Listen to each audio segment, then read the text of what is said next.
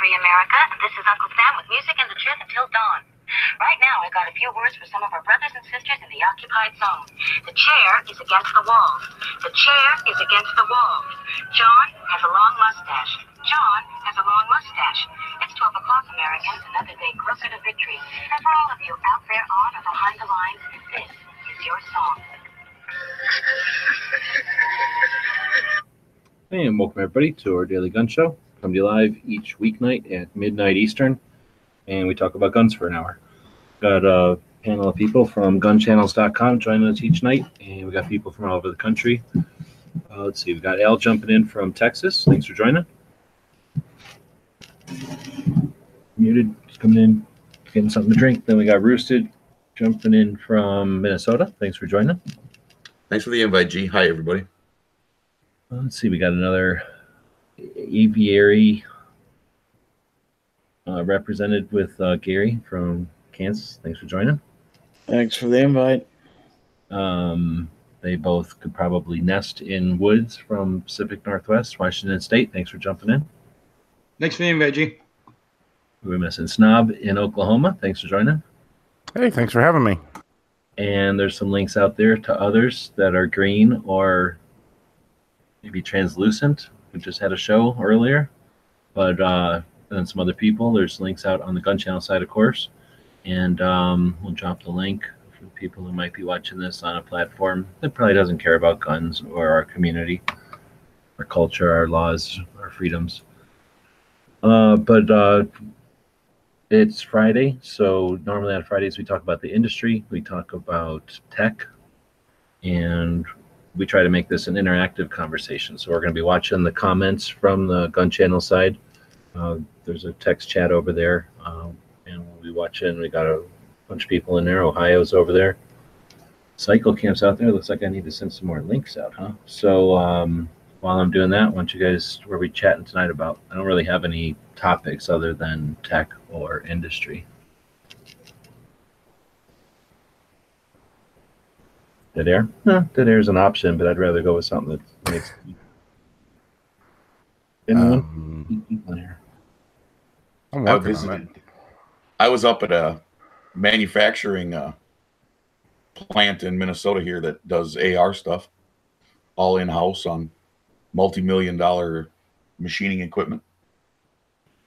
In Minnesota? Yes, sir. Right on. That's up in... Up in North Branch, the name of it's uh, Soda Arms. It's state of the art,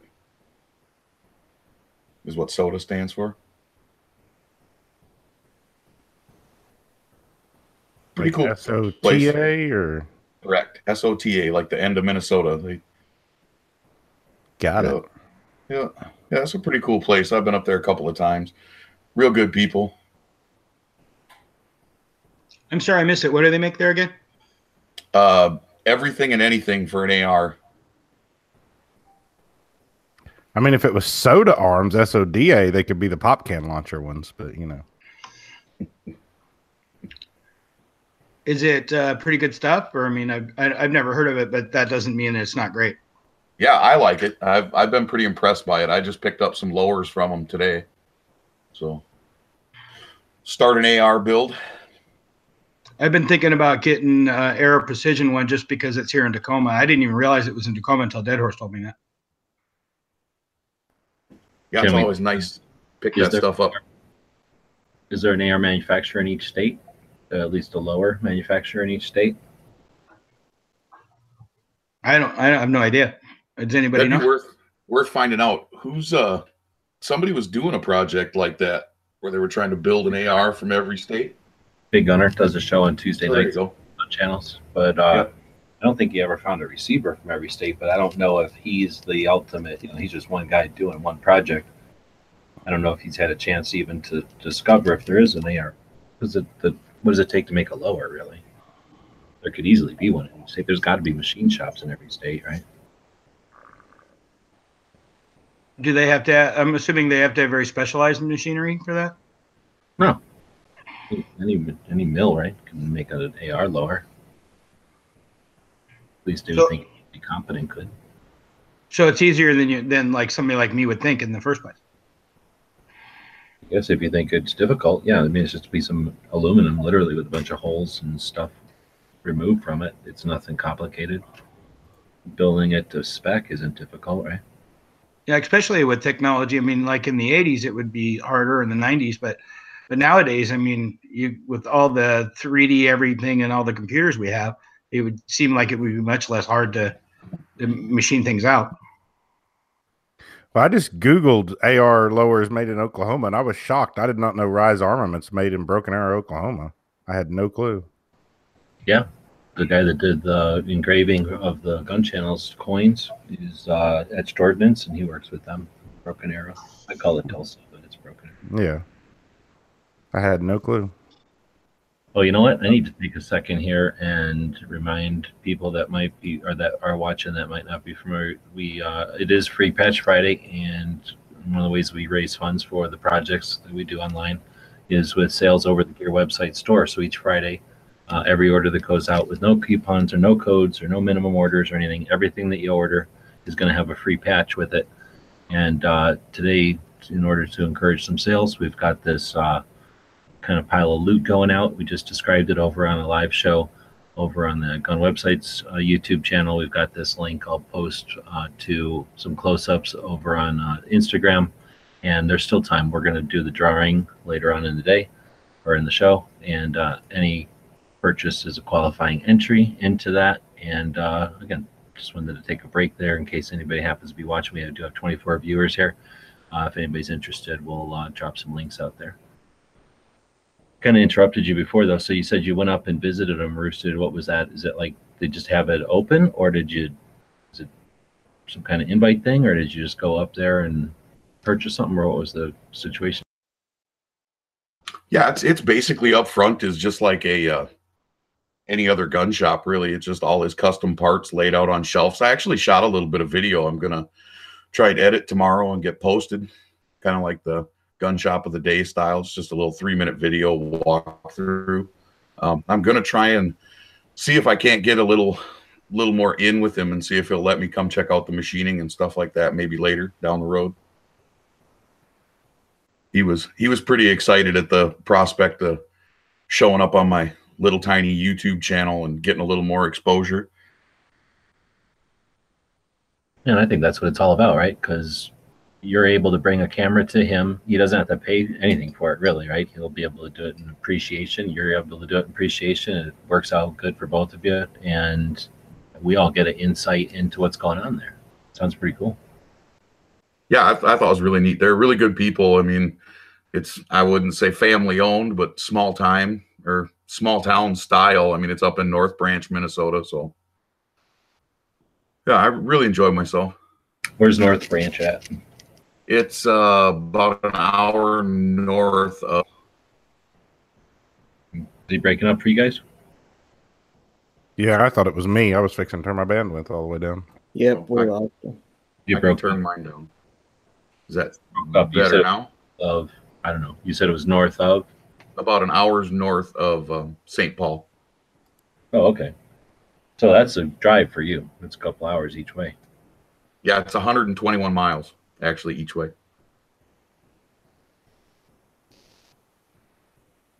So here's but, a question. Oh, Just a bunch of people that are on the internet, and pretty much everybody in here's got a camera. Everybody in here's got a camera and has done stuff online.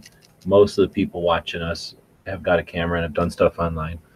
Would you have driven a hundred and something miles to go check out a firearms manufacturer if there wasn't a little bit extra incentive, like being able to get some footage and, and grow a channel or a project, or to share with other people?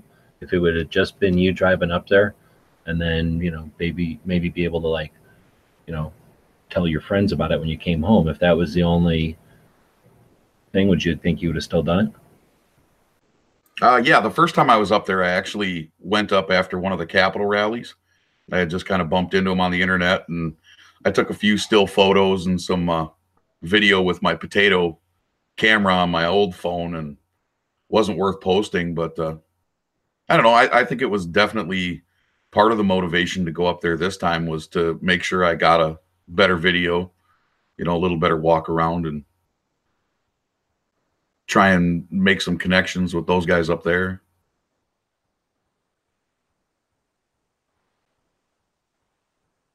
What do you guys think? Would you be? Would you think that we would all be as um, motivated, I guess, or like, you know, is putting as much effort into exploring and carrying and stuff if we didn't have the internet? If it was all just the olden days of, I guess, you know, stuff we had before, which was nowhere near as effective as getting the information around, so we would have never.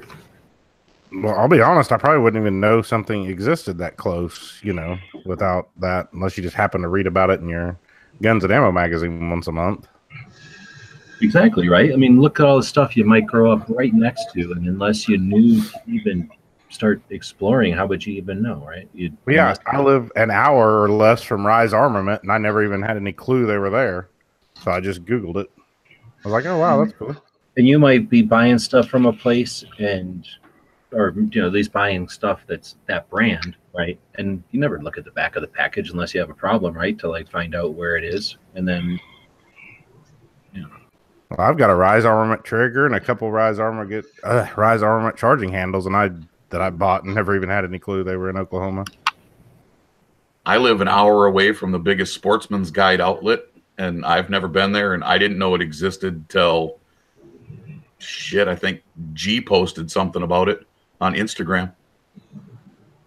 I've still never, I still haven't been there. Sportsman's Guide. It's not like a chain or anything. That I mean, they're they have a catalog thing, but that's their only one. I'll do a video. I got some video from doing a tour of the inside. It's awesome. It is ma massive, and uh, but that's their only location. I mean, they have two warehouses, but it's their only uh, location. They don't have stores or something like some of the Canadian brand chains that have branch locations all around or warehouses all around.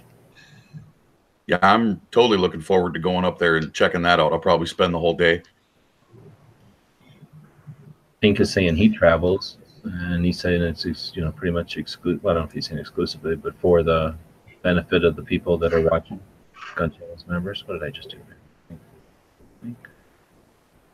So, like I say, there are links out there. I don't know if people aren't paying attention or if they're not listening, but there are links out there. Feel free to jump in if you want. And, uh,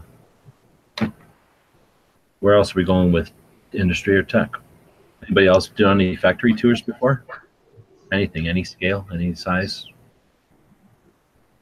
No, I never had. Is that hard to set? Is that hard to set up? Do you find people pretty receptive? Because I'd love to go down to Aero Precision and walk around with a camera. I don't know if they'd let me. I mean, I guess it depends. I've had very good success for sure. I mean, not a hundred percent success, I guess. Geissele would never let us go in there for whatever reason, like ever.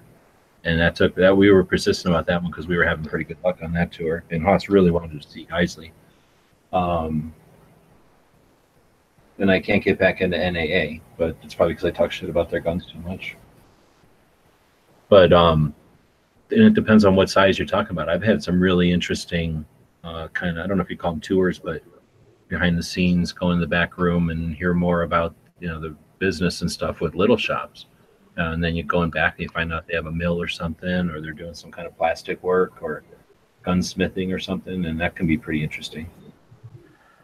Here a while back, I went to A one Custom Steel Target shop, which I didn't tell them anything about being on YouTube other than just that Clover, you know, basically got me introduced to them to buy some targets, and they showed me their shop and all that. It's pretty neat. I'd like to, you know, I've had video of it, but I didn't want to do that. I just went there. It was pretty neat, though. I guess all they can say is no. Well, I wasn't even going to ask because that's Clover's kind of sponsor deal. So yeah, I, wouldn't I totally understand that. Anybody else ever been to a tour or factory or anything? Checked out a back room, hung out? I don't know, but I wanted to contact Rise Armament now and see if they'll even entertain the idea of talking to me. You got, well, even closer to you is um, Mike Friend at Firing Line. Tromix is about halfway between you and, and those guys in Broken Arrow. Who is? Tromix. I don't know who that is. Um, short A Ks, or short A Ks, uh, shotguns. Tony hmm. uh, Roma. Oh, Tony, that was his name? Tromix. I know we when uh, we went up to uh, TriggerCon, we could have went on a tour, but uh, our uh, security clearance wasn't. You know, we didn't have uh, background checks and security clearances together. To go where? It was a it was a factory tour up in uh, someplace up close to uh, TriggerCon up in the northwest. Oh, okay. Maybe someplace that had like government contracts or something where they don't want. Yeah. People around. Yeah, we uh, we would have had to uh, have had I forget the, what they called it, some type of uh, security clearance to actually step foot in there. Oh, I haven't heard of that one before, but I definitely heard where they don't want people in there. Now, have you ever seen these little A Ks before? Tony's the oh, guy. That, oh. Tony's the guy that tuned down a little Sega twelves back when they were really expensive. Just just huh. tweaked with them and uh, got them down to where you could make them into little crank-looking thingies. That's and, pretty cool. Uh, since then, of course, people ripped them off, but he makes a pretty good uh, name for himself. They have been made this style little Sega twelve for a long time. And then he did all kinds of neat stuff with uh, A Rs and stuff, too. So he's a gunsmith, like, say, about halfway between you and Broken Arrow. That's cool. I didn't know that.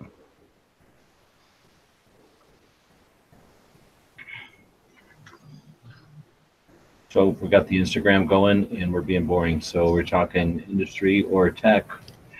Um, So I guess more specifically, going any tours. Angelina, you've been to any tours? You do all kinds of work with other people? With um, yeah, I've been to a couple, um, a couple like, I guess, factory tours.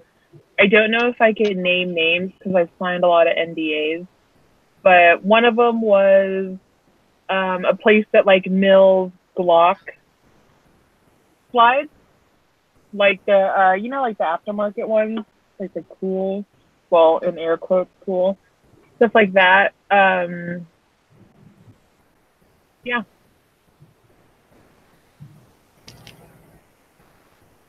How did, you, how did you get those set up? Did you, is it because of your business or are you just? Yeah, it's pretty much like, oh, you're local or you'll be in the area. Let's, you know, have a meeting or come to the shop or whatever. And then, yeah. Sometimes I like to be a little bit cheeky and see like, will they let me do something cool? So I went to like a Cerakote shop and they let me spray Cerakote. I got to like move a mill and like press a button. What kind of shit I do? But yeah, it's, um, I mean, I get a lot of stuff offered to me, but I've, things that I've asked, they seemed pretty like, oh, yeah. So, I yeah. don't know. I mean, most of the hesitation would be if, like, they do something proprietary, right? Or some kind of a, um, process or something that they wouldn't want people to see. And, I mean, very rarely, at least in my experience, they don't have their entire operation set up to where it's like a giant, you know, explanation of their secrets or something. So, a lot of times, uh, they don't mind you taking some pictures because it help show that they're, I don't know, size and scale, right? So if they're employing twelve or fifteen people, that's, that's, you know, I think that would be beneficial. I think they see the benefit of letting people know about that. I guess on the yeah, other side. A lot of, um, I'm sorry, not to interrupt you, but a lot of smaller businesses, I mean, they're proud as shit about what they're doing. So they want, you know, they want you to be excited about their product. They want you to see the work that goes into this product that you love.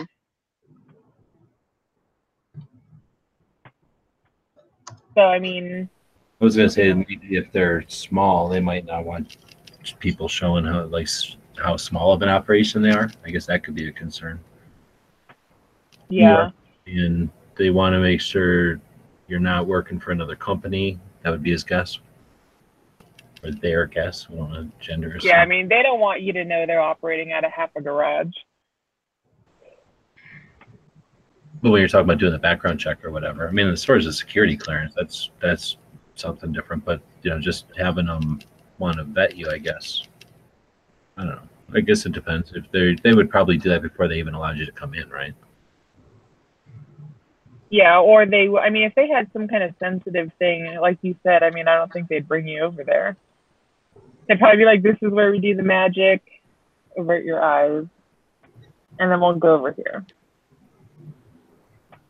Doesn't Glock like let you check it out and then they give you free swag at the end? No. The people have been in Glock, but I've never been in Glock. I don't think it's easy to get into Glock. As far as like a tour of their factory, I would have said they don't offer it, but then there have been a few people that have gone in there. Yeah, I thought, I mean, I've heard a couple of people say that they were like stoked to do it.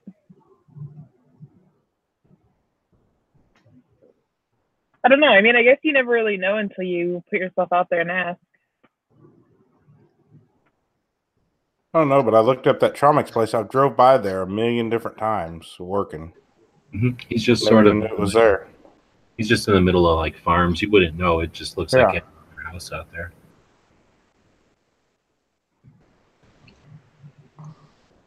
Good thing about Oklahoma, you never know what's around. Psycho Camp Silent. Have you? Uh...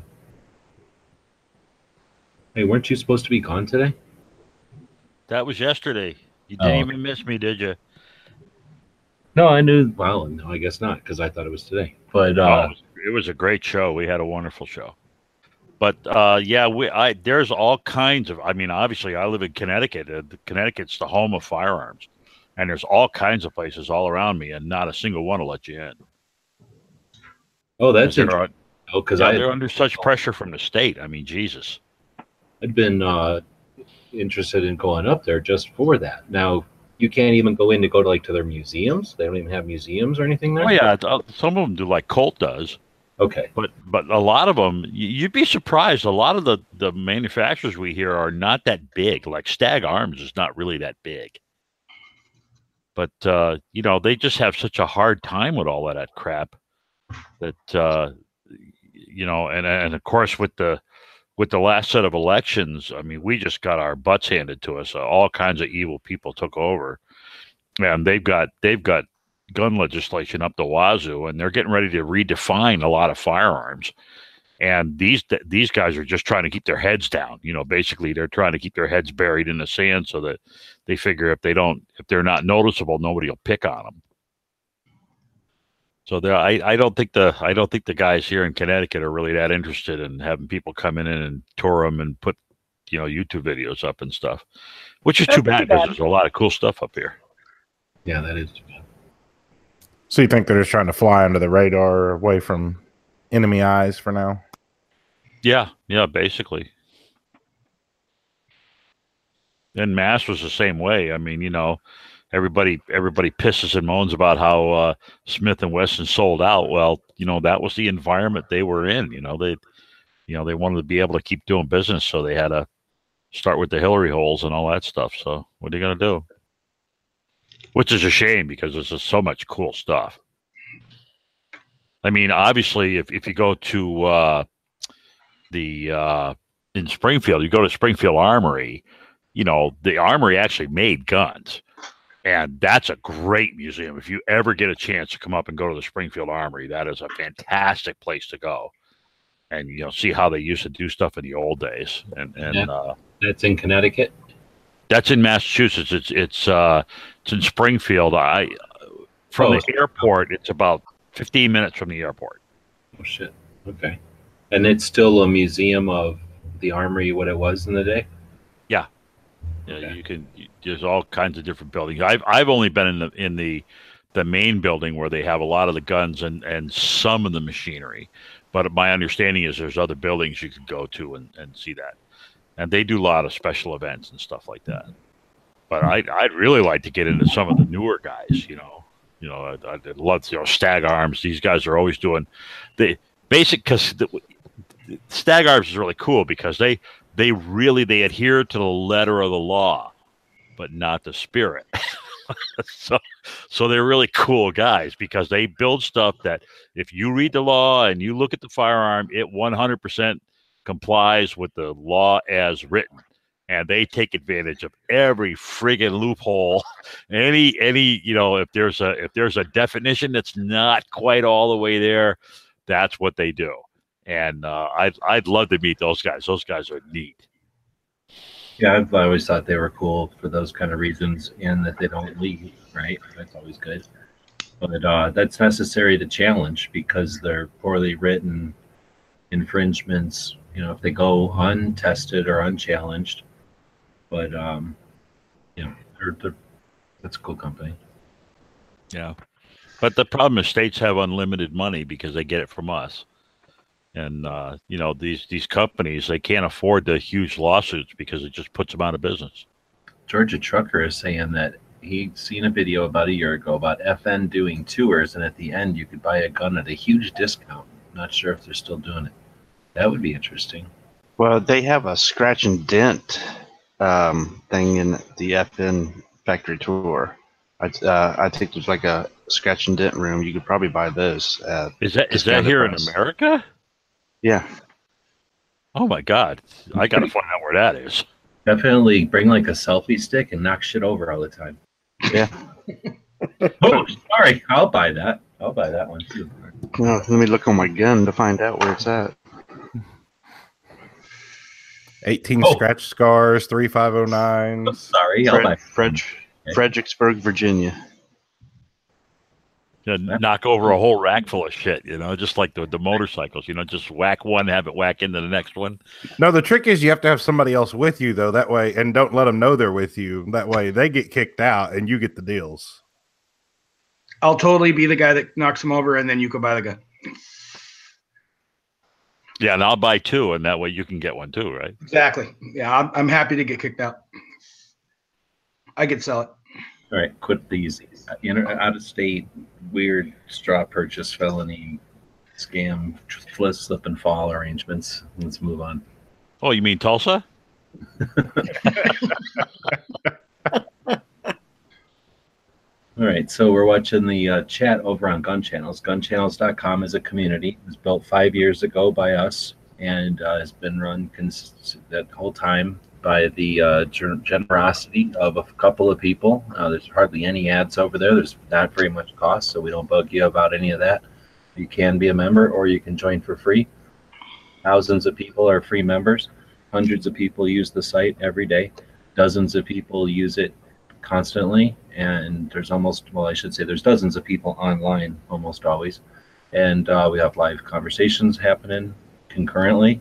Uh, there are uh, pro uh, I'm going to try to say scheduled shows that uh, are live that happen in the evenings like this one, and uh, conversations that will open up for anyone who wants to join in and be part of a live conversation about guns in a room like this, or uh, in a text chat outside. And um, you're welcome to join us over there. That's where we're watching the chat. This show, the Daily Gun Show, is an effort to use the new media, use the interactive um, parts of the uh, platforms like we have to uh, keep these conversations, not just the whatever we have eight people in this room, but the uh, people that are joining us uh, out from the rest of the country as well. And uh, we appreciate the people that are using the chat out there to be part of this conversation. And with that in mind, I'm looking to see what somebody said out here. Uh, Nate saying it would be sick to tour the Beretta U S A plant in Tennessee. Well, I didn't know it was in Tennessee. Has anyone ever done that? By now, you would think if that's a possible thing, someone would have done it. Tennessee's right in the middle of everybody. Has anyone ever seen a Beretta U S A factory tour? They offered a tour, um, what was it, four or five months before they opened to the media and a few other people. But as far as what I could find online, they don't offer tours currently. Yeah. I mean, that's kind of nice if you are creating content like Clover, who is out there and doesn't jump in for some reason.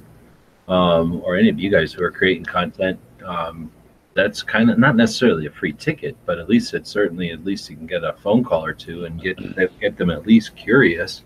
And, uh, well, we've already talked about it, but I've had pretty decent success. So unless you're, you know, have just a bad interaction with them, more than likely you'll get a tour. And um, one way to do it, I guess, would be to suggest to them that you'll do the, um, whatever you do, like a video or photographs or whatever, and show it to them first so that they can uh, have you edit or uh, pass on it completely, so that that way they know there's no, you know, no wild card. They're not going to get a video that shows some you know, something important up on the internet or something. We should we should do that at Tulsa. What's that? You know how we, we always go to museums and stuff. We ought to go to a gun manufacturer. Okay. We got like eight of them right in Tulsa. Which ones are in Tulsa now? So I know well, about sure, Tulsa. Sure Shot's out there. Sure Shot. Yeah. Sure. Well, like I'm just I'm just wondering if maybe, you know, if we could pick one if, that people found interesting, and I I'd, I'd be happy to make a call and find out if we can get a small group in. Yeah. Um, Tromix is uh, a cool dude, and I don't know what there'd be to look at. He's just a big machine shop, like a big room with his stuff kind of around the perimeter. Um, but if there's, I don't know. And then the nice thing about going with man- to a manufacturer is a lot of times they'll take a bunch of their stuff out and shoot it. You know, they either have a facility there or they'll take you to a range like we went to. And, you know, they, they could join us out there with a bunch of their stuff, and that would be neat.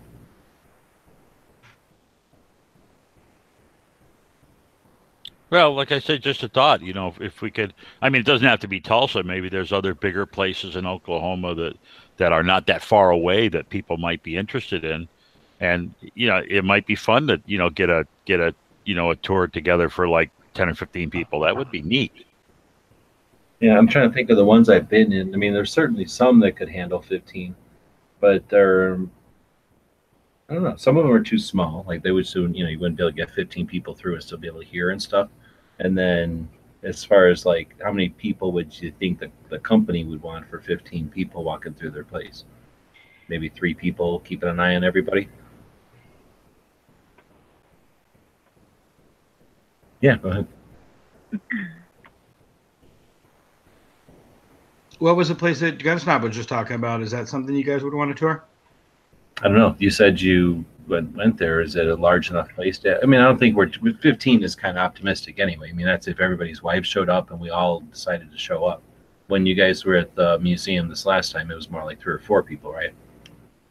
Uh, we had six, I think, but yeah.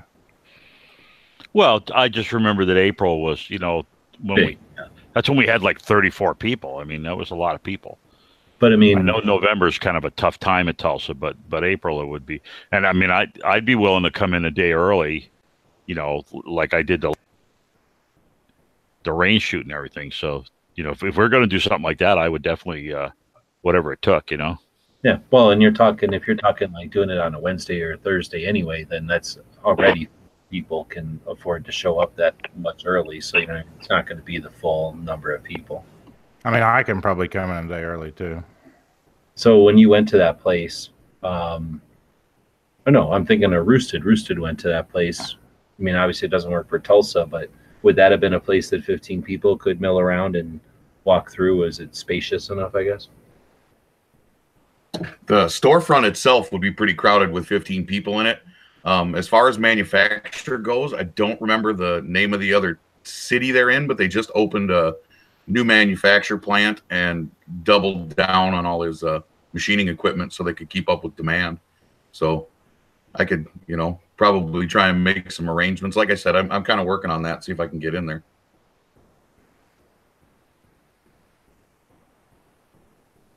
Marco jumped in. Are you going to add something?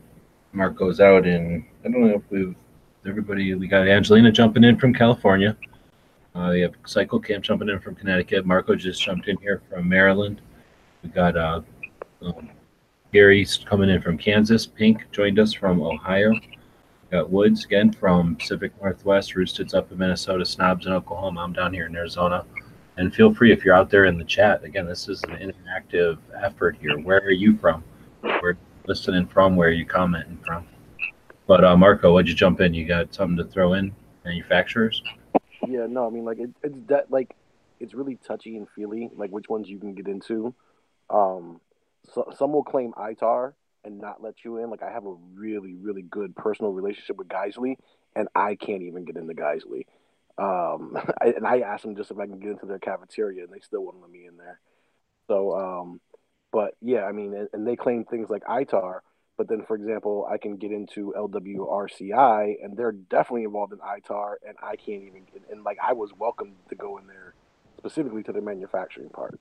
So they, like, everyone's touchy-feely as far as how they want to do it. I mean, Geissele has a specific reason. I found out later why it is that they don't let anybody in there, but they have the reason. It's a pretty good one, too. So, um, but probably the coolest one that I've been to, I'd have to say it's Atlantic Firearms. Because they, like, as soon as you walk into, like, it, and it's a really small operation, and it's funny because their address is, like, what they post on public as far as their address is nowhere near where they are. They're, like, on the other side of town. Um, that happens a lot with places like that, but they're like an importer and distributor, so yeah. They're, when you say small, not physically or no, like they're physically small, money-wise, but just like not a lot of people for the infrastructure.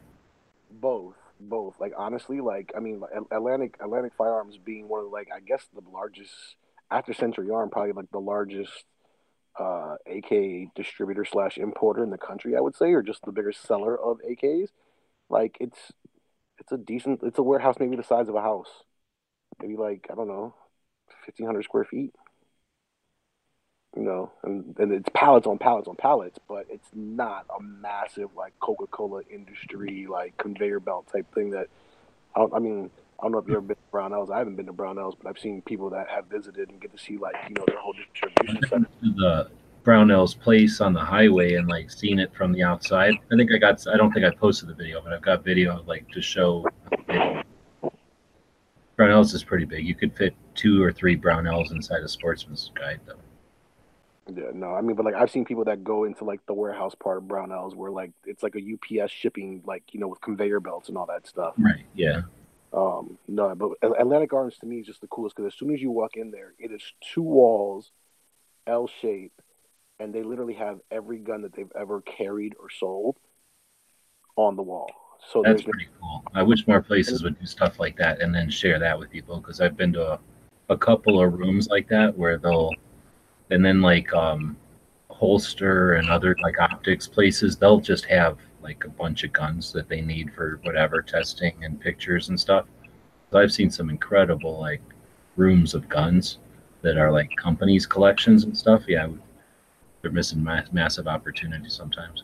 Yeah, I mean, but they're not they're not open to the public. I mean, like they specifically list their address on the opposite side of town just so people won't know where they are.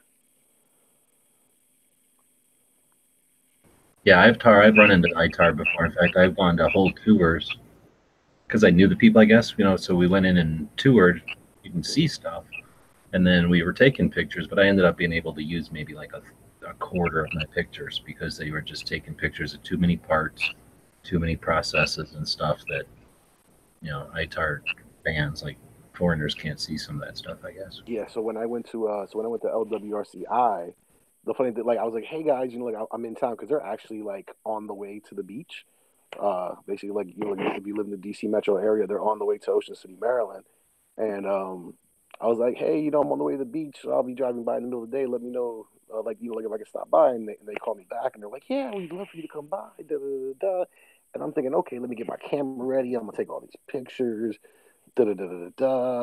I take a picture of the front logo of the sign outside, and I walk inside. They're like, okay, give me all your camera gear, like your phones, everything. I couldn't have any form of communication. Like, I couldn't communicate. I couldn't take pictures. I couldn't do anything. But they let me, they were like, pick that up. You can do whatever you want. I'm like, what's the point of me being here if I can't take content? You know, so I, it's, it's, for the most part, like, if you can tour a factory, expect not to be able to create content off of it if it's an international dealer. Right, but it's the experience and then being able to put that in perspective. Yeah. It was the one that we were going to be able to tour up at uh, TriggerCon, Marco. But we had to have like era. Okay. You, you either had to be military already or, or have like some type of federal background check. And I was like, I really don't care. It's, it's a lower.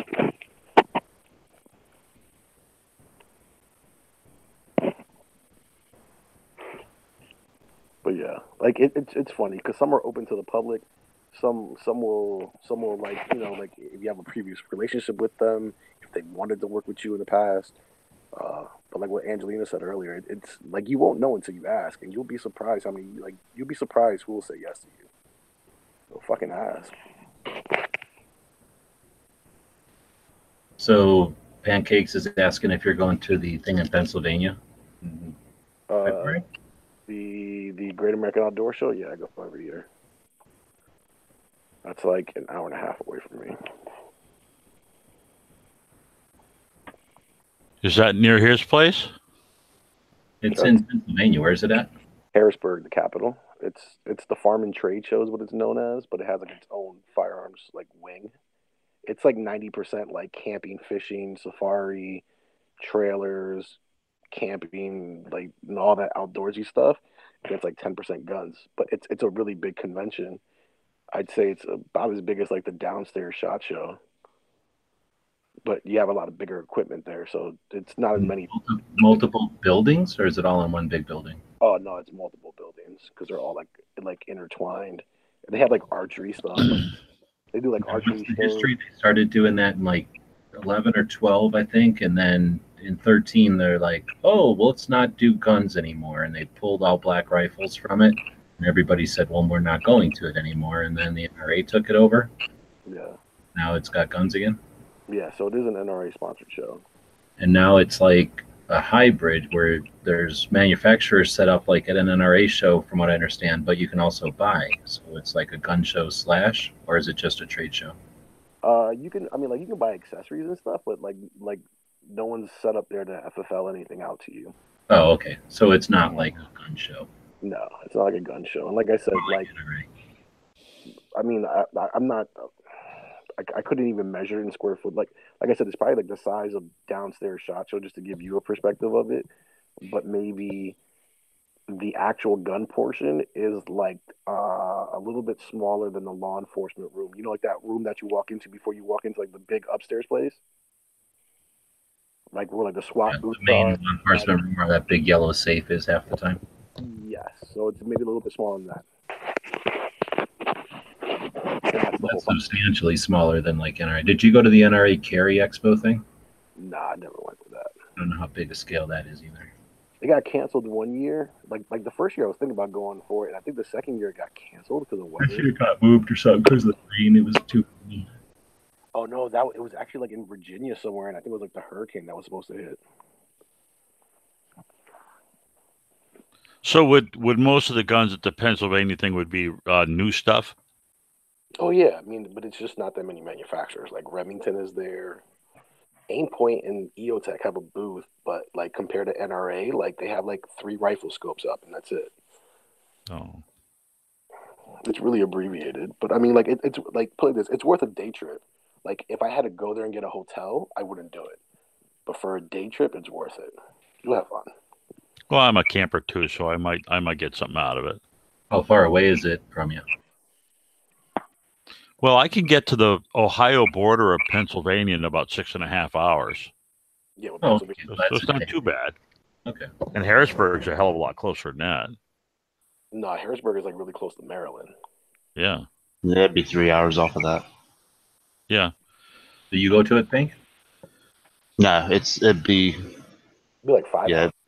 Yeah, it'd be about five hours from me. It'd be, eh, wouldn't be as long as driving to the uh, bullpup shoot like I did, but I'm always working whenever that's going on.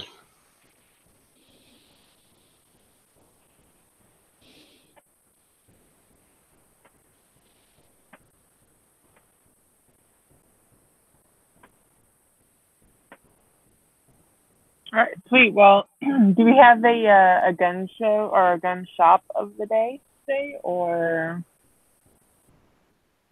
no? Why don't we let the Gun Channels chat pick who's going to pick the gun shop, so you can see who's in here and start seeing some votes, and we'll see. So we asked before who lives where, and let's see what anybody said. Nothing. We said nothing. Oh, no. See, uh, Nate says South Carolina. And that's it. We have one viewer from South Carolina.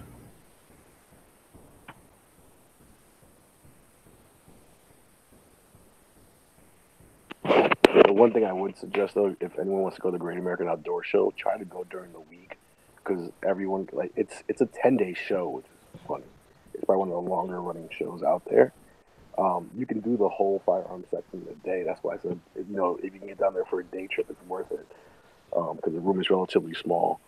But um, I would not go on the weekend because it's just so packed, and then the fire it, it's more it, it becomes more condensed than than trying to maneuver through SHOT Show. If you go like on a Saturday or Sunday, it's it's to me it's just not worth doing, because at that point at that point it gets hard to create content. There's constantly it's it's way too much, and then there, it's like a it's open to the public, so like you got people with strollers, people with strollers and backpacks, and bags of like catalogs. I try to go during the week. Uh, strollers are the worst, dude.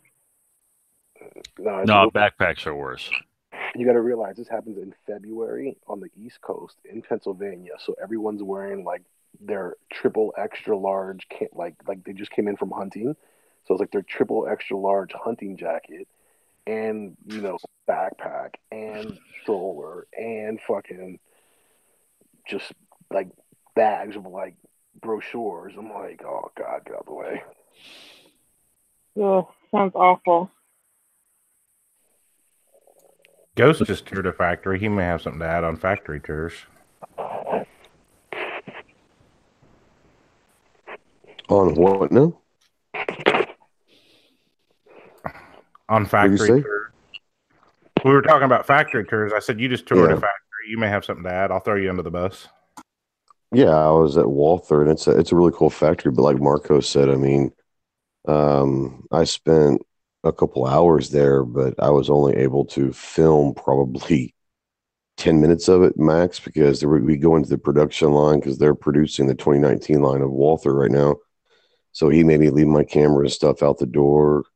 I put my phone in this box, and we went to the armor, uh, the gunsmith room, and had to leave my gun, uh, my cameras outside. So basically, I was allowed to see their warehouse, their distribution line, and their media room where they create their own videos and all that. That was basically all that I was allowed to video, which is cool because I got to see all of it, but I wasn't able to to to uh, you know, create any content for it. But and you're talking pro pro proprietary things. You're talking about production lines that haven't been released to the public yet. You know, I understand what they're saying. So, I mean, I got to see it. It was really cool. I, I wish I would have been able to show more, but, um, you know, I obviously understand why you can't do that. The funny thing, when I when I toured uh, Atlantic Firearms, the one thing they asked me to do was not take any pictures that included any windows in the building. Nothing that I could actually identify the building. They were like, I can take pictures of all the product that I want, all the stacks of guns that I want, but nothing that showed a door or a window or something that, or, or any outside part of the building.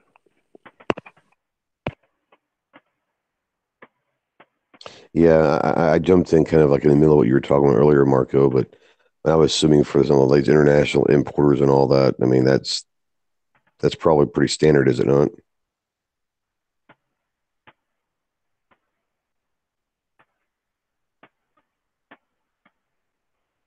I would think so, just for security and stuff. Yeah, exactly. All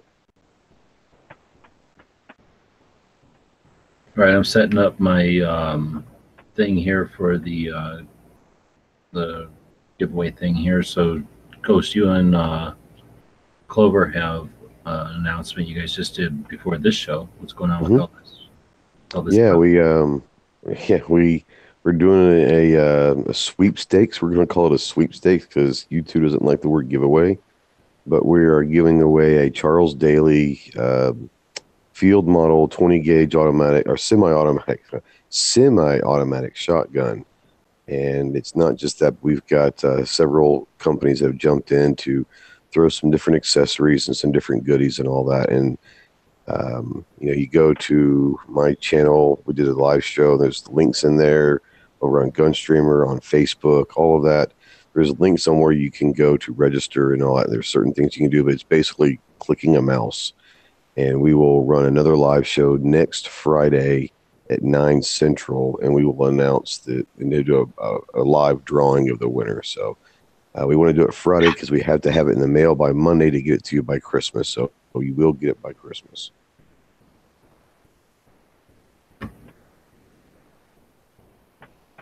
That's very cool. And like you guys said, it's neat that you guys are able to uh, do something like that, share freedom at the holiday. Yeah, that's kind of what we're saying is we're, we're going to give a little the gift of freedom for Christmas. So We're going to start uh, calling Clover and Ghost Little Yankees. You know, I wish I... You know, there's a part of Yankee that I wish I was, uh, and, and that is the dude gives away anywhere from six to eight firearms a month. And that I would love to be there. I mean, that's just amazing. People people can say and think what they want to about Yankee, but the fact that he's given six to eight guns out a month to people is truly uh, an awesome part of this community. Yeah, and I mean, yes, some of it, you know, some people are his patrons just because of that, but a lot of them were his patrons before he started doing that, so he's really given up his own money, truthfully. Yeah, for sure. Yeah, the man walks the walk. There ain't no question about it. Yeah, you may not like some of the things you said, but you're talking about a supporter of the Second Amendment. He is definitely walking the talk and putting, like you said, putting his money where his mouth is.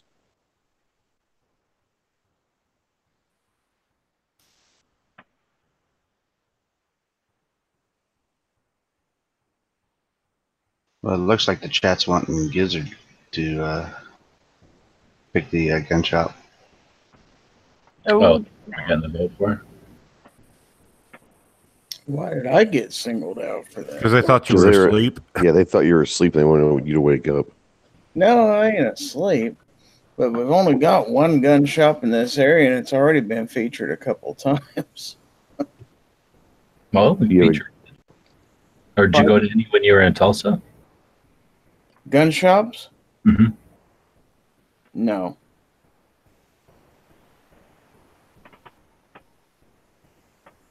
Did not go into any gun shops.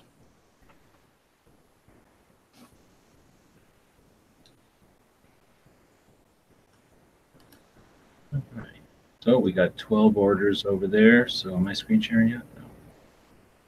Screen share this random page over here. I'll change this to twelve. I was going to ask Marco to do it, but let me double check who ain't in this. How about pink? Top or bottom? Bottom.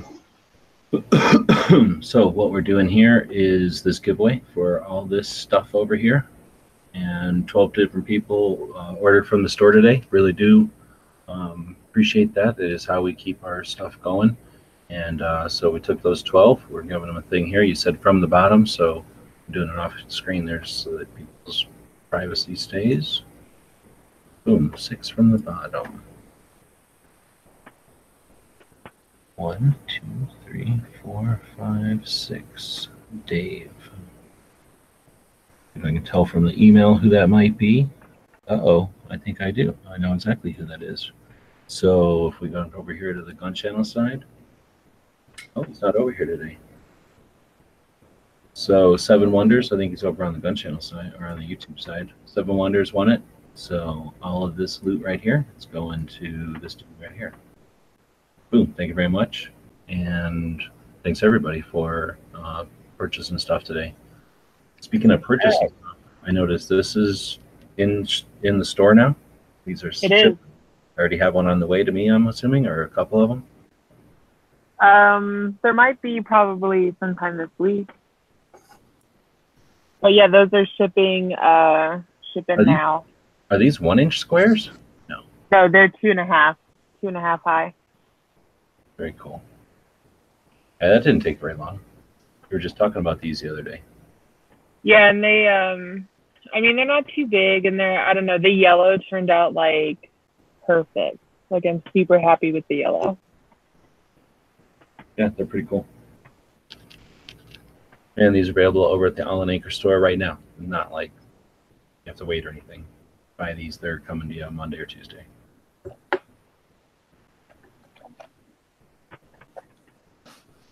Right on. Well, again, thanks for people who purchased stuff over at the store. I don't know what else I had open here. Oh, I had this open. So I was going to show you what we're talking about. Ghost talked about this... Uh, sweepstakes or whatever they're talking about, and I only did a couple of them here, but show you how easy it is. You just take this link right here and follow it by clicking on it. That's how the internet works, and then you'll be at this page. I already clicked a couple of them, you can see, but like if you go follow Ghost on Gun Channels, right?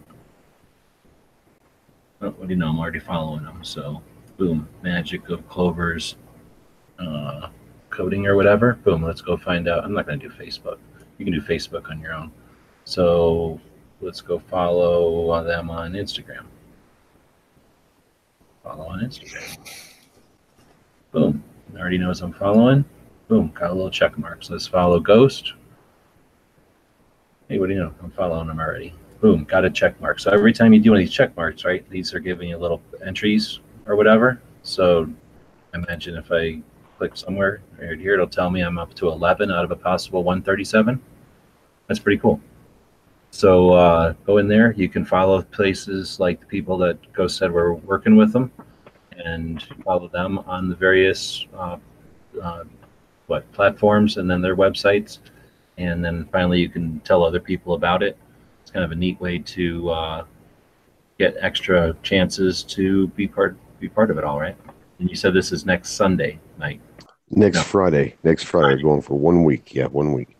Because we had to we, we had to go and figure out through the shipping companies what was the last day to get it to them, to get it there guaranteed by Christmas. And it's it's Saturday, but the, the he's got an F F L that's going to ship it for us. He says he needs it there the day before, which means we have to get it to him by Saturday to mail it out on Monday. So, yeah. Actually, he, I think he's actually going to take it to him on Friday and then just call him on Saturday and give him the name and address. But he's going to go ahead and take it to the F F L on Friday. And it sounds like then next Free Patch Friday will be my last chance to get stuff out there, too. Yeah, I mean, they, they basically said to get it out guaranteed by Christmas would be Monday. Right on. So just to F Y I, people that ordered before my mail lady went by at about five P M, all that stuff already went out today. And I don't remember, actually, let me look right here. Um... Which one was it? This one? No, it was. Yep, his already's left. So I did that because I didn't want everybody else to wait. So I guess six other people had already ordered by the time the mail came. So uh, their stuff didn't wait for Seven Wonders to win, and uh, that's why I did that. I figured, uh, sure, it cost I think seven bucks extra to send it to them, but that's what it's all about. So people can get their stuff; they don't have to wait around for tomorrow. Uh, to get the stuff shipped to them. So again, thanks everybody for participating there. Um, did what we what did we end up with as far as a gun shop tonight? Gary was a shammer. Yeah. How about a museum? Let's do a museum. So, uh, what museum do we want to do? Uh, how about this one? Sounds good. So I'm going to click on the pink screen. This is uh, when we drove back after the castle, coming back towards Tucson, or actually towards the Gun Rights Policy Conference last year. Yeah, the Nat National Museum of the U S Air Force. We even had a flyover. We scheduled a flyover for Gun Channels. Mm-hmm. That's when you know you got full right there. I'm like, we're probably going to be here sometime in the afternoon. Just start flying an S R seventy-one over. Like that. Yep. So we got uh, a good. We had a had a whole parking lot to ourselves. They cornered, you know, cornered it off to uh, just allow us in there. It's always if you fly at S R seventy-one, nobody will notice. I like them to fly really low. It's really dangerous, but it's worth it for the picture. Yeah, you know, this is pretty cool though. So you come in and it's. It's not really on, it is on the base, but it's not on the base. So you don't have to go through all kinds of um, background checks and everything. There's just too many people going to that museum. And uh, so you're on the base, but you're in this little section of it. And once you get into the museum portion there, I imagine there must be some events that use all that parking lot, but there wasn't when we were there. There was only barely anybody using the front little parking lot. So we went around back there and had the whole back to ourselves. Didn't we do the Daily Gun Show from there? Yeah, yeah.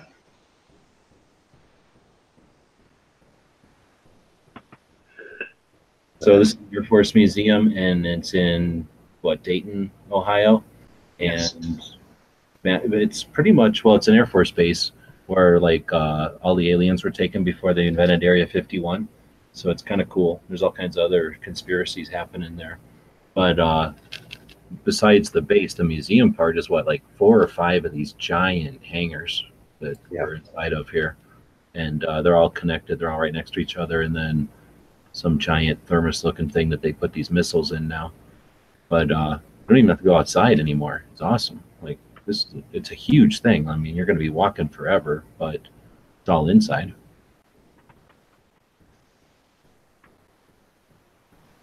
We have, should have somebody stand next to that thing. Yeah, yeah, we should.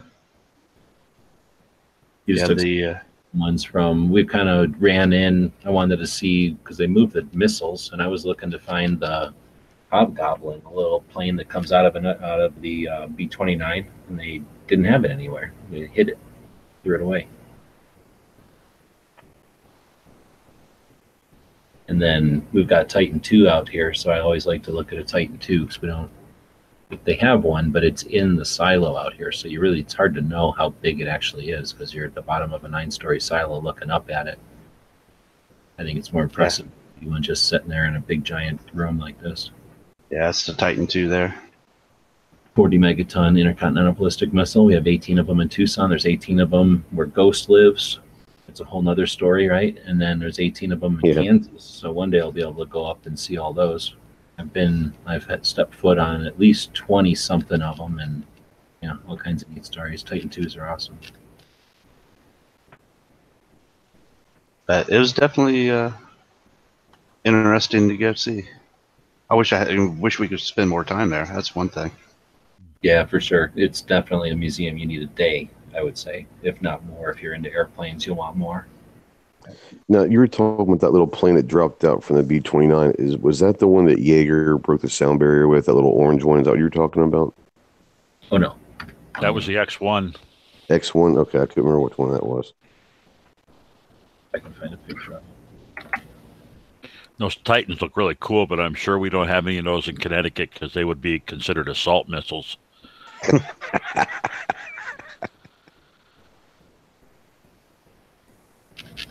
So this guy here is, what was the name of that airplane? The B twenty-nine, right? Or is the B twenty-nine or one with the all the engines, the big one? Which one was the Flying Fortress? Was that the B? What's the two? fifty-two was the Fortress. The, fifty, the fifty-two was a Fortress. Okay, I think so. I'm not sure which one was um, which, but. No, this isn't it. Let me go back to the wiki. So uh, basically, it's this little. Uh, it's a shitty picture. Let me go back to the pictures to look at it. So it's this little tiny jet fighter, right? It looks all tiny and whatnot, and it folds all up, kind of like that little bomber in uh, that one James Bond movie where he comes out of the horse's butt. Here's a dude standing next to it. So it's this little tiny jet, and the idea was that it was going to pop out of a Bombay and be like a jet assistance to a bomber if it got needed it, I guess. And they had this giant goofy contraption to get it out of there because they were just kind of testing it or whatever. So the idea would be that you'd have this bomber and it could drop a little fighter jet out to be its backup or its, what do you call them? Wingman. Wingman. That's interesting. I had never heard of that before.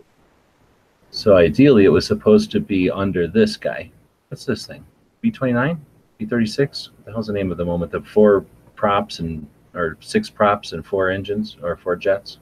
The seventeen? No, no, no. Bigger than that. Um, open it. Yeah, I was mistaken. The the uh, the uh, Flying Fortress was the B seventeen. B thirty, oh, okay. B thirty-six. It's the biggest plane we ever actually ever used, the Peacemaker B thirty-six. So basically, the idea was to throw uh, the little Hobgoblin out of the Bombay uh, nuclear intercontinental like strategic bomber. It was kind of just a thing that, you know, wasn't going to go anywhere. They were just probably testing feasibility or something. Anyway, this little tiny jet used to sit next to the thing at the museum, and they've thrown it away. I don't know what they did with it. It ain't there. But they said they moved it. They uh, were doing something to it. They moved it. Yeah, they put it somewhere because the guy kept telling us, "Oh, it's back there." So we're walking around endlessly looking for it.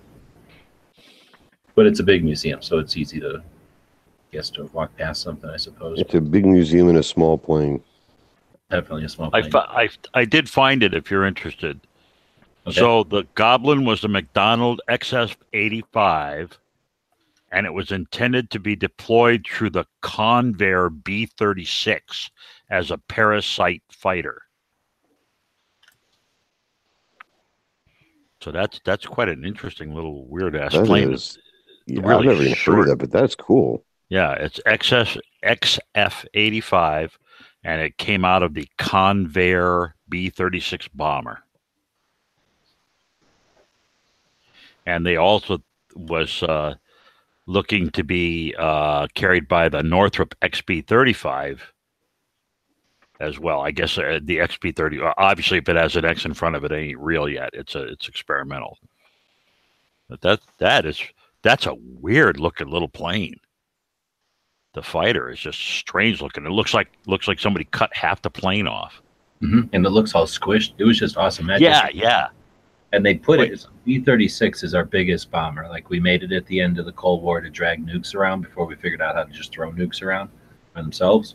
So it's this huge, huge, huge plane. It's got three props, three propellers driving it from the back, pushing it, and then you've got four jets on each, or four jets total, I guess. I don't remember. Whole bunch of jets and a whole bunch of props because it was too much to even push up off the ground full of stuff. So it's this crazy giant bomber, and they'd run around in like Alaska because they were for like bombing Russia, right? So just a goofy plane, and yeah, they would have this giant plane, which is the biggest plane ever, inside a hangar, and then underneath its wingspan, along with like World War Two bombers can fit underneath each wing of this big guy. There's this little tiny thing, and it almost looks like a bomb, and you get up close to it, and like, nope, it's a little parasitic fighter that goes up inside of this thing, and that's about the coolest thing you can imagine when you're a little kid into airplanes, and you see the biggest airplane we ever made, and this little experimental tiny airplane that goes up inside of it. And they moved it, so kids can't even experience that. Hopefully they put it back. Yeah. Nate's saying we need a Hobgoblin patch. No, that would be a pretty cool patch, I'm not going to lie. There's a guy, I can't remember the name of him now. I should probably, Bomber Patches is the name of him. He, when we first built GunChannels, and I was into the patch game and still trying to decide if I should buy a machine or not to sew more.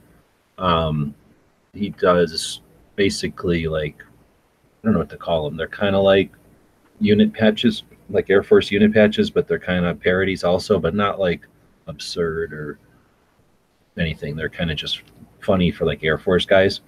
Um, and he gave me a whole bunch of stuff sort of like to help get GunChannels going, and I still have a couple of those uh, laying around here and there, but we had them like on the uh, patch wall when we were doing the, the daily tactical quiz and stuff, and uh, there are some people that do some plane stuff, and then I've seen some people that just do planes. You guys have seen the like A ten, that's kind of like a cartoony A ten, kind of all, uh, what's that word when they kind of warp the perspective to make it look like a Bugs Bunny cartoon or something.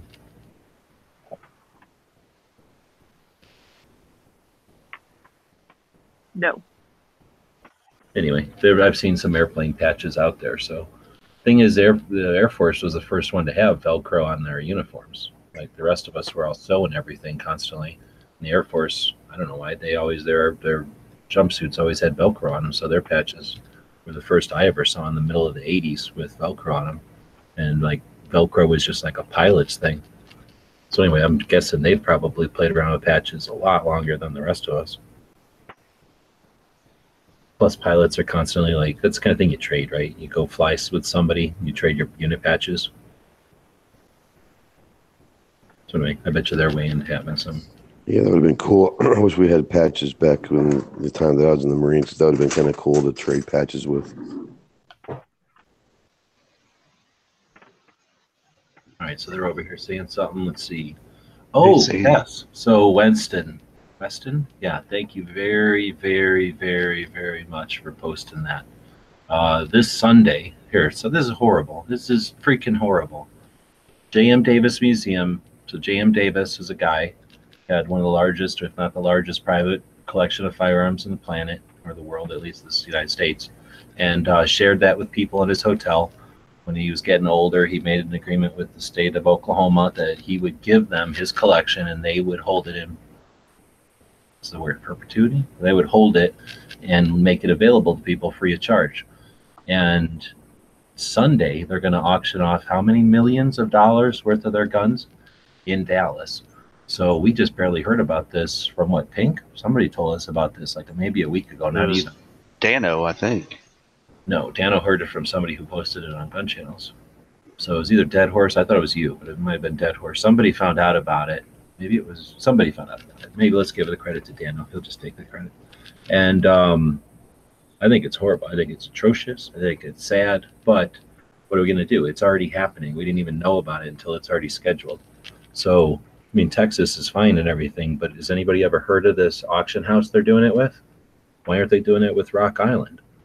Who's right. Massive, has a massive marketing thing. Just, just, I just saw a post that they had their biggest auction ever. Was it a seventy-five million dollars auction or something, like Guinness Book of World Record auction or something? So when you, I wasn't there obviously in November for Wanamaker, but Snob was there. Did they happen to, obviously they didn't have anything posted or mentioned? Oh, we talked about, about it that. there. Yeah, we talked about it with him. What? I yeah. didn't hear about it then. Why didn't you tell me relay oh, yeah. to the rest of us? I don't know. I guess I haven't been in any chats about it. But uh, yeah, they talked about it with us. They said basically it's just stuff that they're having to pay storage on that they don't need. But see, all this comes from the embezzlement stuff and all that from back that started in like oh two, oh five, whenever it happened. All it all starts back there with lawsuits and all this between them and the state and the former curator. And somehow or another, out of the settlement came they had to sell so much, so many guns and quit having that storage, basically, because there was a lot of mismanagement of funds by the former curator. See, this is an individual who's ruining it for everybody, and it almost seems like there's at least uh, no effort to make it transparent. And I'm not going to go so far as to say they're hiding anything, but I certainly don't like any of this. Sounds bad to me. So um, I'm more for raising money and putting a second floor on the place and displaying all those extra guns. There's no such thing as an extra gun. I want to see some new displays with better glass and different type of arrangements, right? If they've got six extra cowboy guns, I want to see a different kind of, you know, have some fun with that. You know, I don't know, maybe some interactive stuff upstairs. But if their issue is that they don't have enough room for it, well, that's why they make second floors and third floors, right? Yeah, you could definitely have a different theme where duplicate guns would still fit in that theme, and that that would be kind of cool. I mean, if he's got so many guns, let's there's too many extra guns. Guns of Colt, right? Eras of Colt, then great, and then you can have like gamblers' guns, right, or cowboy guns, or whatever era it is. Guns of the detectives, guns of whatever. Like, let's start. Come on, there's got to be ways. Give give us a list. We'll figure out displays, right? Um, so anyway, it's discouraging, but what are we going to do? We are not yet motivated or mobilized to a point where we can do anything about it, unfortunately. I'd like to think that at least there's some other people besides myself out there, and I know a couple of you have the same mindset, that it'd be great if we got to a point, or when we get to a point where this kind of thing, you know, is, as soon as it's on the radar, we're all aware of it, you know, minds are thinking about it, and solutions are found so that they don't have to make a desperate decision like that. And well, see, the way Jason talked about it, he was, you know, and I don't know, maybe it was just, you know, that, but they were like happy to be able to. They wanted to be able to, the foundation did, to have that extra money on top of what they've already get to do a bunch of upgrades. So, I mean, they were happy about it, acting like, because they said these are guns that had no significance to the collection whatsoever. A lot of, a lot of them are law enforcement donated guns and stuff that, you know, Thank aren't you. necessarily valuable guns, is what he was saying. Pink, you got the link. Number one, they are valuable. They're millions of dollars. And yeah, but I mean, compared to some. Yeah, it was on the front page. Dano posted it. I, read I mean, there that. was no there was knuckle dusters auction. You guys were looking at the auction in Knives chat or in your chat earlier. Pink did it. Yeah, on but um, those were certainly some neat looking guns. I saw at least some kind of Nazi gun in there that everybody drools over. Right, it was next to that uh, knuckle duster that Dano was drilling over, and or Knives was drilling over, and Dano saw that Chicago. Uh, you know, those round Chicago guns, palm pistol. Um, there's some neat stuff in there. Definitely enough stuff that could be displays. So, uh, so we're, I guess what I was saying though is it'd be nice to get to the point where we're all mobilized and and interested enough that when this kind of stuff comes along, we come up with some alternatives, crowdfunding, uh, participation through you know industry or whatever it might be to provide them with whatever cash they might need or whatever museum it might be to not have to sacrifice firearms, right? But uh, in this case, since there's not much we can do before Sunday, uh, I'm going to go live on Sunday and watch the auction, right? So anybody that's interested, we'll do that on the Gun Websites channel, and we'll follow along. Oh, Pink's got some of the auction stuff up here. Yeah, yeah. If I could get a nineteen twenty-one Johnson for a reasonable price, man, I'd really be into that. Now, how awesome is this? They're selling them with the inventory tags from the J M. Davis collection, so you'll get them with those little brass things look like a squish pen. Oh, cool. Yeah. yeah. So it is going to be neat, and we're going to be watching the auction live on Sunday. We'll just sit here for eight hours or however long it takes to uh, join in, so grab some popcorn. And uh, what time does it start? That's a good question, Pink. I'm looking. Let's see. Doesn't say. I mean, I've I've been on I've been on a couple of R I A auctions. Actually, many. I've never won a gun, but I have bid on quite a few of them. I've never heard of this auction house, but they say they're, they're the world's largest collectibles auctioneer. What's the name of the place? Heritage Auctions. Yeah. Mm, no, I've never heard of them either, but yeah. Yeah, it just has a date. It doesn't have the time. Interesting. Well, we'll be well, around. I'm sure there must be a website out there or something we can grab onto. Yeah, we'll be around on the channel, so whenever it goes live, we'll be watching. We'll call over there, I'm sure, before, because I'm sure a couple of people might be interested. Some of these things have incredibly low bids on them right now, right? Yeah. Yeah, yeah. The, I mean, it, that's why I couldn't understand. They were, I mean, like, you know, five hundred dollars for some of these falling block, you know. I mean, even the, um, the palm pistol here, eight hundred dollars. I mean, that's not a... That's yeah, but it's also an auction. You know, it may not. Nobody's going to bid on it until the yeah. last minute. But there was one that was. I'm trying to find it. That but just we're not looking at a bunch of like nine hundred of the same Tauruses or like a Smith and Wesson like police trade-in like pot, you know, arsenal or something. We're looking at a whole bunch of unique, interesting individual guns here. Uh, Weston is saying there's one hundred forty-nine of them. So I think we ought to take the black eye as a community. We we dropped the ball. This is something that we, especially us, you know, people from Gun Channels and people that are around Tulsa, we uh, you know, weren't even aware this is all happening, and you know, things don't volumes don't get raised or whatever. That's one of the things that can happen when there's so much stuff going on. So there's no perfect way to do everything, but it would certainly have been nice to have a filter so that this kind of stuff doesn't have to happen in the future. Um, Man, that's a whole nother discussion, but I'm not a big fan of the uh, Buffalo Bill Museum. He had, uh, well, I've heard some stories about similar things happen at other museums, and it's discouraging when you would hope that a museum would be a final resting place for collections and for specific items that are super critical to history. And uh, when they think of them as commodities and the public, whatever, what's the market, I guess, you know, is the biggest funding source, and then you know they don't see or don't realize they have opportunity to raise funds elsewhere. Uh, we're going to see less and less of these guns. These can get sold to somebody from like Saudi Arabia who has a billion dollars and doesn't give a shit about all the money it's going to cost to buy these guns. I mean, dump them in a lake, just like guns. Yeah, I found the uh, I found the Tulsa World dot com article about it, and all they say is that it's. Uh, On December ninth, they don't say what time it is either. This really sucks. I'll try to look. If I find it, I'll try to post it, because there's been yeah, so I, many I'd news be stories. Really interested in, in, in uh, you know, maybe doing a pre... They say there's pre-bidding on the web. Well, yeah, we're looking at it. It says one, one day, nine hours and twenty-eight minutes time left, so that's probably the ending of it then. Yeah. You can bid now. So. Yeah, I, I could have swore I saw, uh, what was it, a Remington Ran, nineteen eleven, uh, I was looking at earlier.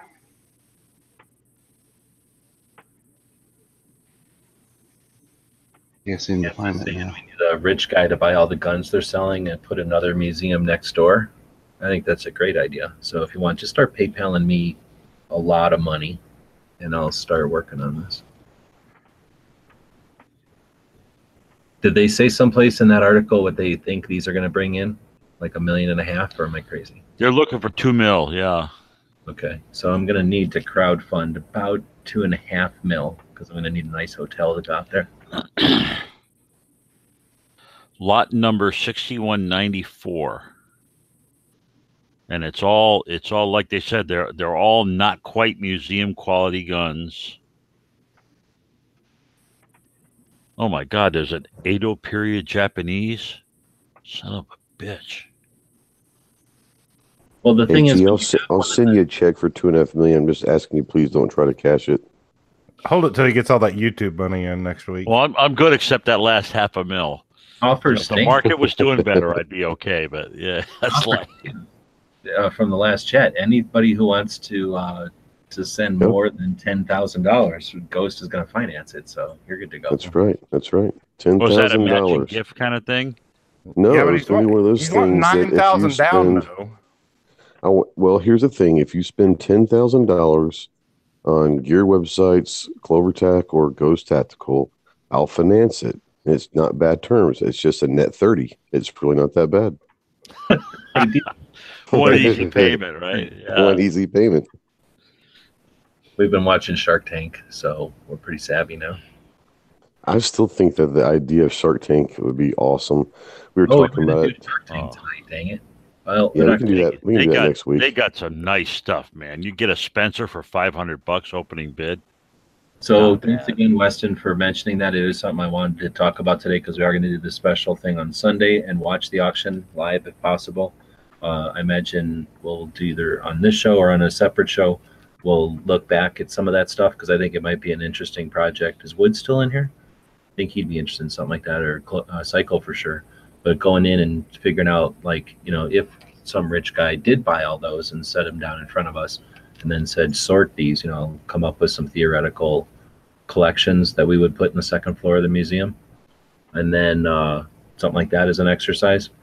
But um, uh, I think I will put the uh, Shark Tank idea into the schedule coming up. So one of these uh, nights, wouldn't it be cool if one of, like, the Phillips family from Bartlesville, Oklahoma, went in and bought all that guns for two and a half million dollars and then donated them back to J M. Davis? Wouldn't that be awesome?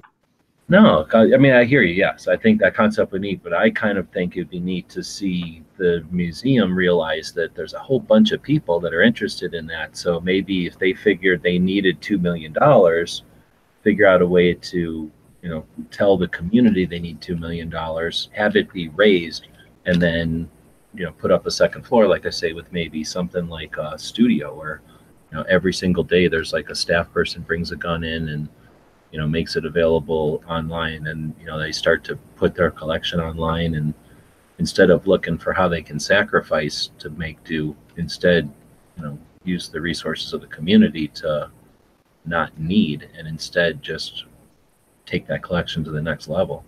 They say somewhere in the article that I read, I think the one that He's talking about, the Dano posted, that if those guns were on display, it would make it the largest private collection. And I'm like, why would you?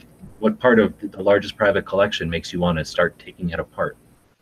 Yeah, I forgot how many guns he said they still have in storage. It's it's just an unreal number. What he was telling us is in storage.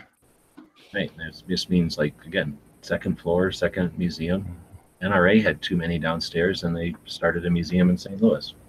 I think G G stepped on a real good idea there, you know, as far as bringing a gun out every day and putting it online.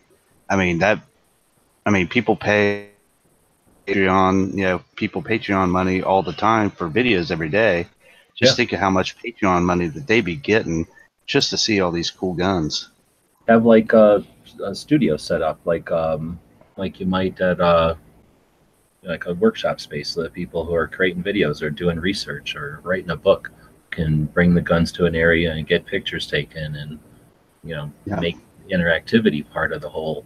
You know, you know, what I think it'd be cool if they could do with, if these guns aren't museum quality and aren't, and are doubles and all that, have them where, you know, they can allow people to actually look at them, not just through a glass, you know, actually pick them up and. Yeah, them. Put them on a tether, or maybe take that collection and make it portable and, like, you know, a, a big van drives around with a bunch of, like, cases that you can just wheel into a gun show, you know, relatively easily, like the guns never have to leave the case kind of thing, and set up a little mobile museum or six of them or maybe put museums in other places if they got so many.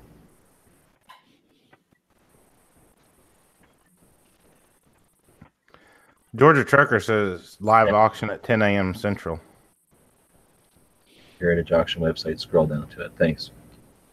We're probably trying to wipe the tears from our eyes and not being able to see everything on the site.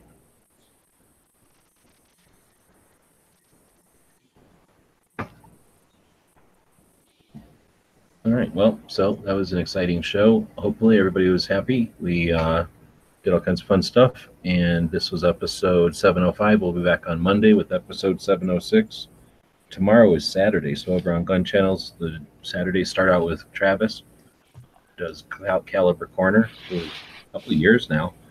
Um, then usually somebody opens up a chat. If Dead Horse is working on a project, he'll sometimes open something up and uh, make it available to everybody. Then Rick, uh, now in Indiana, does his show called Rick's Life as I See It, I think at three o'clock Eastern. And Snob, you doing a show tomorrow night? Yes, sir. Is there another Saturday show I'm missing? I don't think so. I think me, Rick, and Travis is it.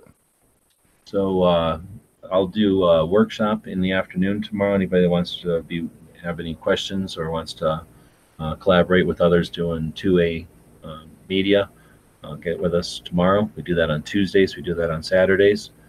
Um, we will uh, be around on Sunday when we watch that auction. And then do Ghost and Clover do a show on Sundays all the time, or do you guys just do that occasionally? Uh, maybe once or twice a month. Okay. You guys doing one this weekend at all? No, we're we're gonna do it. Uh, we're gonna wait till next Friday to do this another one. Right on, Angelina. You got those uh, Fallout patches? Any other new ones?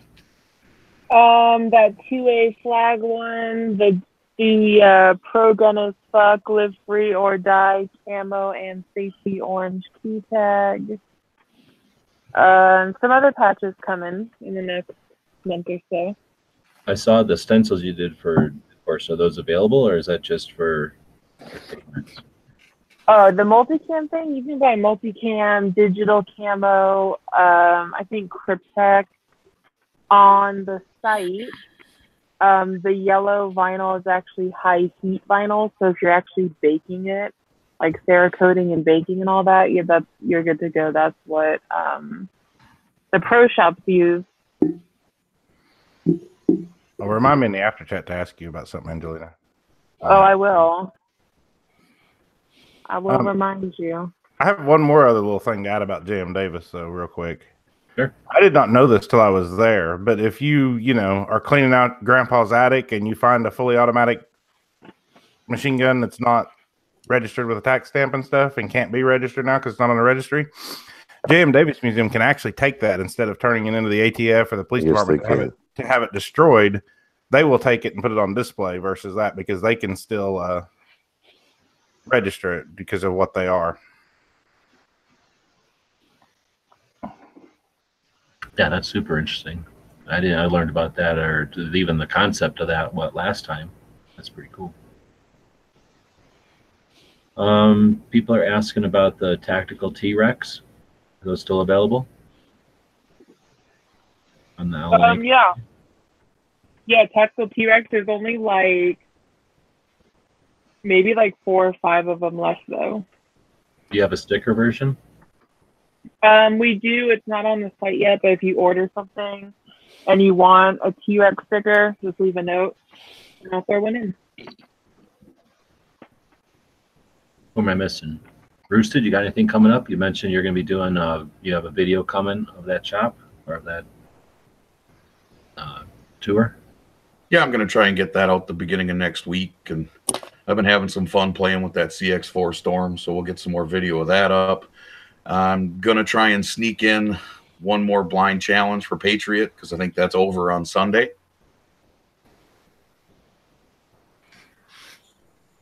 Well, that's another good thing to mention. So, yeah, Patriot is our uh, friend over here on Gun Channels who's had a challenge out for – when did he start that? It was a while. It's months ago. And uh, his challenge is to blindfold yourself, do some sort of a video where you describe a firearm as if you were talking to somebody over a phone. The idea is that the people that are out there trying to enjoy the Second Amendment uh, can be frustrated when those of us who just look at everything, right, visually not impaired, uh, we tend to assume a lot. So the idea would be for um, uh, us to consciously think about how we describe it. So I guess use, use the example as if we were describing it over the phone to someone. And uh, I think it was a neat exercise. It's neat to see people's um, interpretation of it and their, um, you know, how they end up doing it. And what he's trying to get fifty altogether. He's in the forties right now, and he's ending it on Sunday. But it's a great uh, effort, and all you have to do is do something. That and, link I just threw out there is his original video link. Oh, right on. Yeah, he threw that on the YouTube side. And uh, just put a hashtag blind challenge, and that's all it needs to uh, basically be part of it. And the idea there is that you're we're creating all together. We're all creating uh, a resource for those people that are interested in uh, finding out more about firearms that are, you know, specifically uh, addressing their uh, curiosity about the details that we often overlook. I think it's neat, and that's what it's all about, is remember, you know, just keeping in mind once in a while the other people that are out there uh, participating in what we're doing, and uh, don't necessarily, they, I don't know if anybody has ever got to, uh, you know, to ask that for them, or, you know, so that's kind of cool. Put hashtag blind challenge in the title, I guess so, or in the comments, right, or in the content of the description or whatever, the tags. Yeah, right. I think he was one you put in the title so we could be able to search for it that way easier. Okay. All right. Well, thanks again, everybody. We will. Does anybody have a quote to end it? I have one. If nobody else does, yeah, go ahead. This probably would have been uh, better for yesterday, but this is Clint Smith from Thunder Ranch. Make oh, your attackers. Hold on, oh, hold on. I forgot. Uh, today is Dragon Man's birthday. Okay. Today is also Pearl Harbor Day. Oh, yeah, shit. Yeah. So it'll live in infamy. Yeah, it is. Let, let's not forget Pearl Harbor for sure. Today is a day that will live in infamy. Okay, Clint Smith. Clint Smith of Thunder Ranch, it says, make your attackers advance through a wall of bullets. I may get killed with my own gun, but he's going to have to beat me to death with it because it's going to be empty. The guys and gals of gun websites dot com encourage you to take a C C W class every year, practice at least once a month, and carry every day. Thanks for watching gun websites dot com.